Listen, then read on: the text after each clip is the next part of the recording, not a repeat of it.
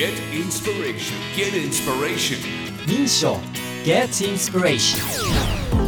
FM ノースウェーブポッドキャストプログラム。民賞 Get Inspiration へようこそ。DJ の新井翔です。この番組は毎週金曜午後1時から4時まで北海道 FM ノースウェーブで放送中の Ready to Go の中で放送しているコーナーのポッドキャストオリジナル版時間の都合で放送できなかったトークもここで聞くことができます。企業や自営業フリーランスなど道内でユニークなビジネスを実践する人々にスポットを当てそのひらめきインスピレーションの源流についてインタビュー。さて今週はどんなひらめきに出会えるんでしょうか。今回は人の悩みに向き合いより良い場所へ導くコーチングを行う上村あかりさんにお話を伺います。一般社団法人パーソナルライフコーチング協会を立ち上げて理事でもある上村さんにまずコーチングって何なのか教えてもらいたいと思います。では上村さんよろしくお願いします。よろしくお願いします。早速なんですがコーチングあまり耳慣れないっていう方もいると思うんですが、はい。何なんでしょうか？あ、あのイメージとしてはカウンセリングとかコンサルティングというのでイメージしていただくものに近いかなと思うんですが、まあ、ざっくり言うと悩みや目標を相談していただいてそれに対する、まあ、解決法だったり達成法を一緒に見つけたりアドバイスをしていくっていうものですね。一括りにコーチングって言っても、まあ、いろんなジャンルが多分あると思うんですけど、はいその中でも上村さんはどういったコーチングを行ってるんですか？そうですね。コーチングってどんなあのテーマでもできるんですけれども、ビジネスあのビジネスコーチングもあれば、うん。恋愛のコーチングとかいろいろあるんですけど私は特に心を変えたいとか自分の思考例えばネガティブ思考から脱却したいとか、はい。そういった方が変われる変わるためのコーチングっていうのを提供しています。ネガティブをポジティブに変えれるってことですか？そうですね。ポジティブになりたい方であれば、はい。その変え変えたいと思っているネガティブ思考は、うん。こう卒業するっていうことができますね。例えばそれ変えるためにはどういった具体的なアプローチをしていくとかはい。あるんですか、そうですね。まずはあの今のご自身を認識していただく。すごくコーチングって対話の中で深くご自身のことをお話しいただくんですけれどもその中で話していくうちに普段こう気づいていなかった自分の本音とか自分で自分のことどう思ってるんだろうとかそういったことをこう話しながら気づいていただくんですね。で人が変わるためにはまず現状を受け入れていないといけないのでそのあ今までの自分とか今の自分ってこうなんだっていうその気づきを土台にして今までがこうネガティブでダメだから変わりたいではなくって今までは今まででこう頑張ってたよね良かったよねっていうところをご自身で認識してこう勝手に変わりたいなって変わってもいいんじゃないかなって思えるようになるっていうそういう変化があのコーチングの中で感じていただけているかなと思います。聞いていてストンと落ちたのが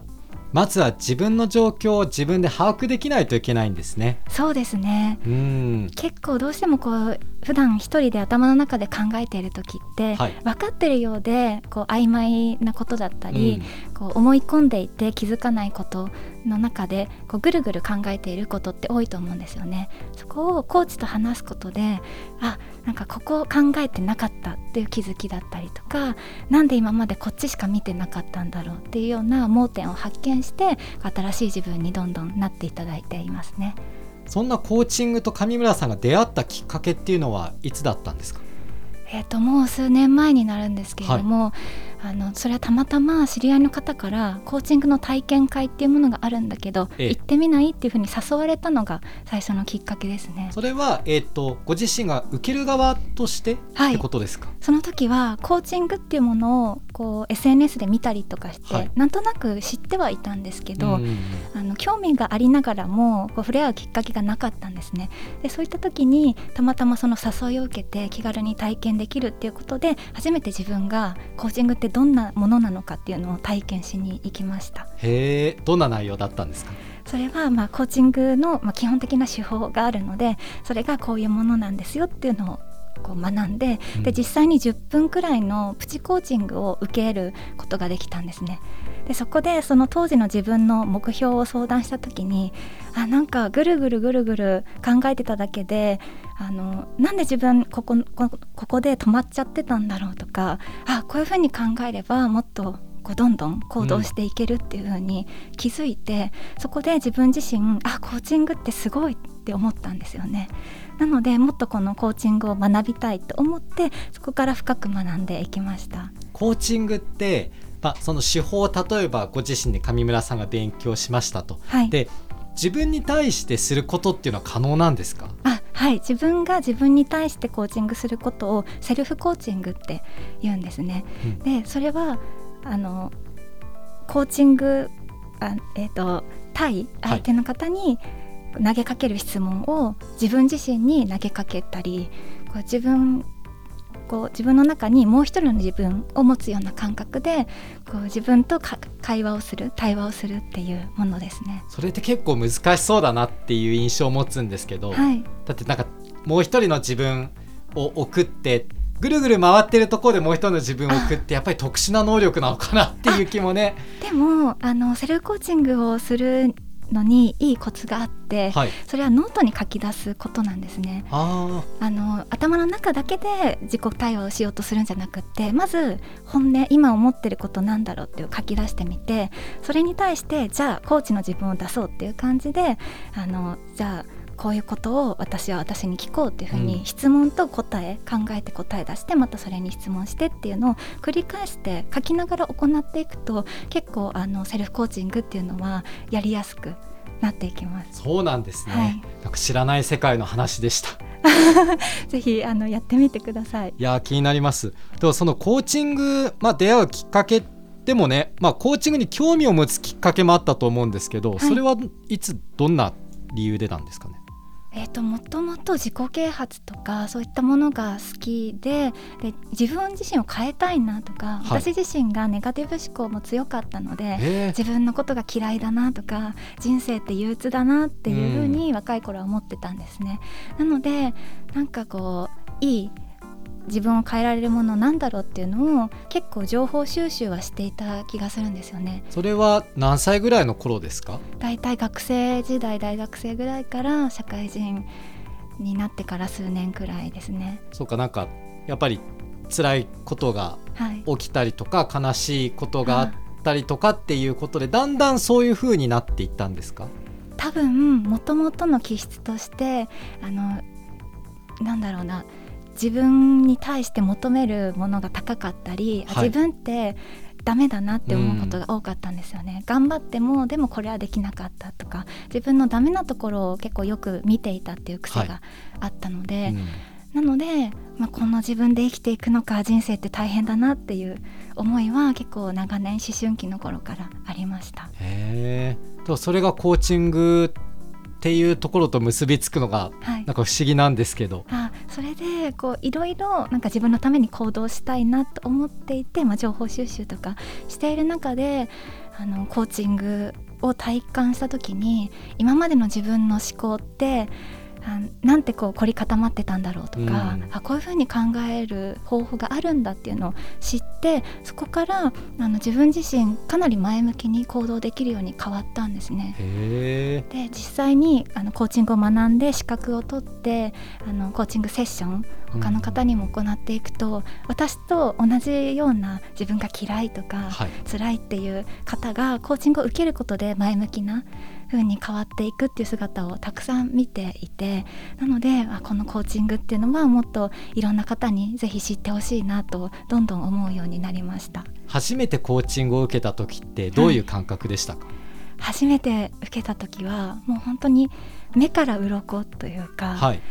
あの普段自分でその目標に対して考えていたつもりだったんですよね。うんだけどコーチからいろいろ質問されてみるとあそこを考えればいいのになぜか考えてなかったなとか、うんうんうんそういった気づきがこうボロボロ出てきたっていう感じでした。へえなんかまあ多分いろんな質問があって、はい本当にたくさんの時間をかけて、はい、こう気持ちをどんどん変化させていったっていうところだと思うんですけど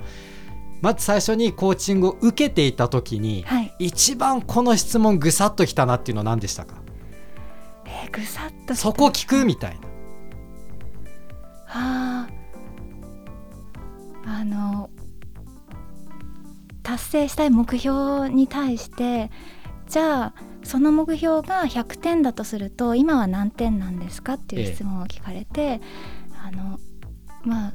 結構遠いなと感じていて、うん。じゃあ何が違えばそのギャップあと何点あの増やすことができるんですかっていうのをこう一つ一つつぶさに聞かれていったっていう感じだったのでそれであじゃあ次はこうして次はこうしてっていうステップが具体的に見えていったっていうのは大きかったですね。えーそのまあ点が何点出したんですか？ちなみに。多分40点ぐらいだったとああ思います。40じゃあ60点分をこう自分で上げていくにはどうしたらいいかっていうのを考えて、はい、うん、その中でこう一番大きな一歩になったのはどんな行動の変化だったんですかね？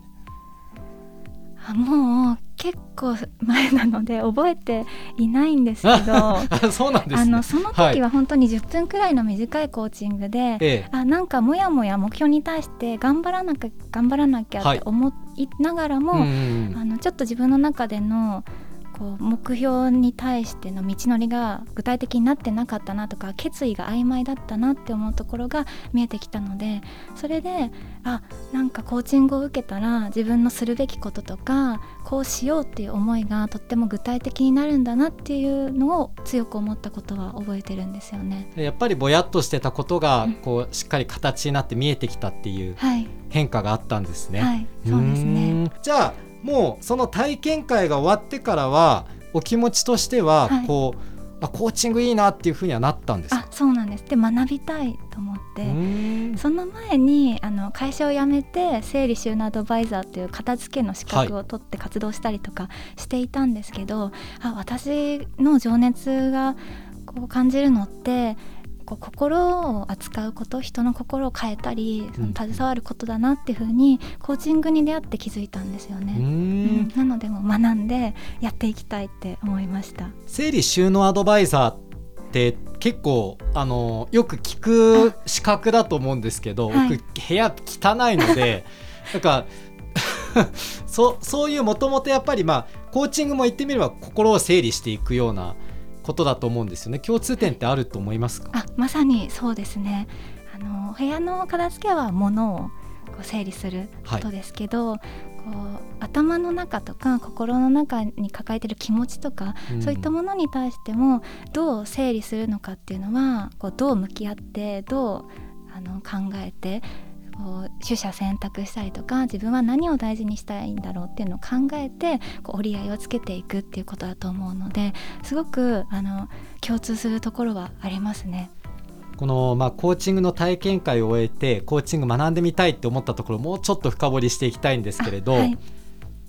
自分で実際に体験を受けて、まあ、気づきがはい、あって、まあ、ネガティブからポジティブに、まあ、変わっていけそうだっていう実感があったわけですよね。はい、でそれだったらあじゃあもうあよかったちょっと気づけたってそこからじゃあ人にもそれをしてあげようっていう思考にはなかなかみんなならないと思うんですよ。あだからなんでそこに至ったのかっていうのがすごく知りたいです。あ、あなるほど。私はですねその当時何か自分の仕事にししたいその仕事にするものを探してたかもしれないんです。まあ、その整理収納アドバイザーとして活動しながらもやっぱりあのお部屋の片付けをするのにももともとあのマインドというかどういう考え方を持っているかっていうのがすごく影響しているなと感じていたのであの、まあ、心にちょっとアプローチしたいなとはなんとなく思っていたんですよね。へあったそそこでコーチングに出会ったのであ私はこれを仕事にしたいっていうふうに思いました。そっか面白いですね やっぱり物の置き方とかね、まあ、はい部屋の整理具合っていうのも元は心の中が現れてるんじゃないかっていう。そうですねなんか結構やらやらなきゃと思いながらもやっていないとかあのこうした方がいいと思うんだけれどもそのままにしているっていうので片付いてない方も多いと思うんですよね。そういう時ってやっぱり自分にそれを許可していたりとか、自分はこういうお部屋の状態が当たり前とどこかで思っていたりとかっていう、まあ、根強いマインドの部分って結構影響してると思うんですよね。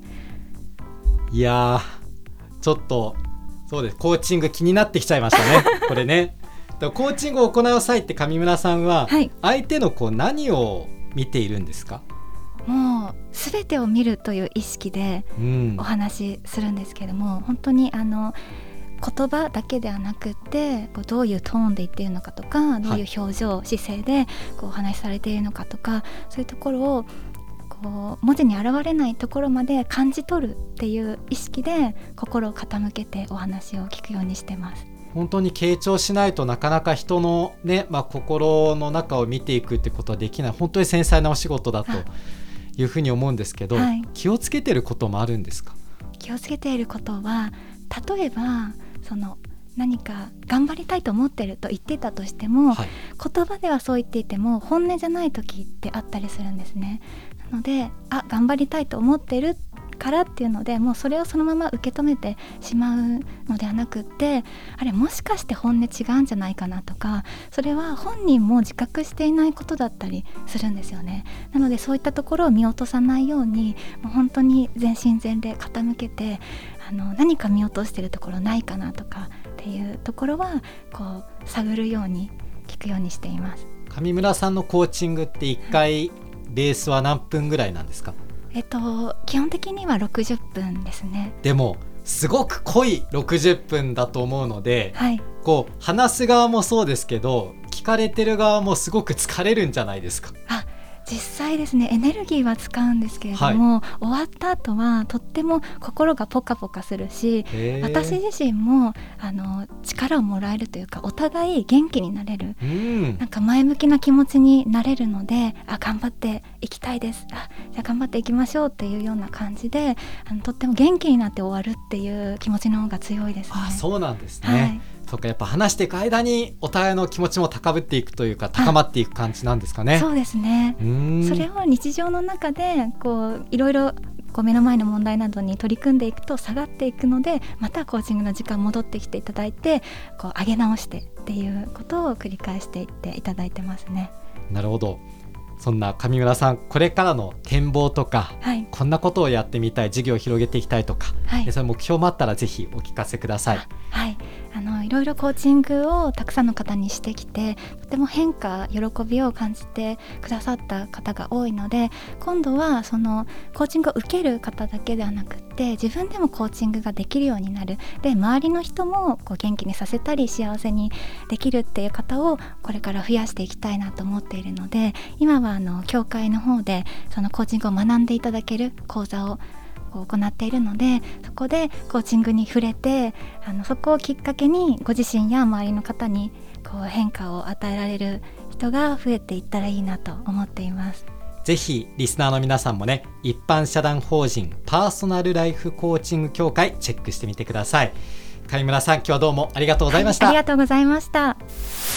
FM ノースウェーブポッドキャストプログラム民賞 Get Inspiration いかがでしたか？小企業フリーランスの助け合いの組織民賞について知りたい方はまずは民賞のホームページにアクセスしてみてください。また毎週金曜午後1時から4時まで北海道 FM ノースウェーブで放送中の Ready to Go こちらもぜひ聴いてみてください。ここではお送りできなかった音楽もたっぷりお届けしています。ポッドキャストプログラム民賞 Get Inspiration は毎週金曜日午後4時に更新します。次回もお楽しみに。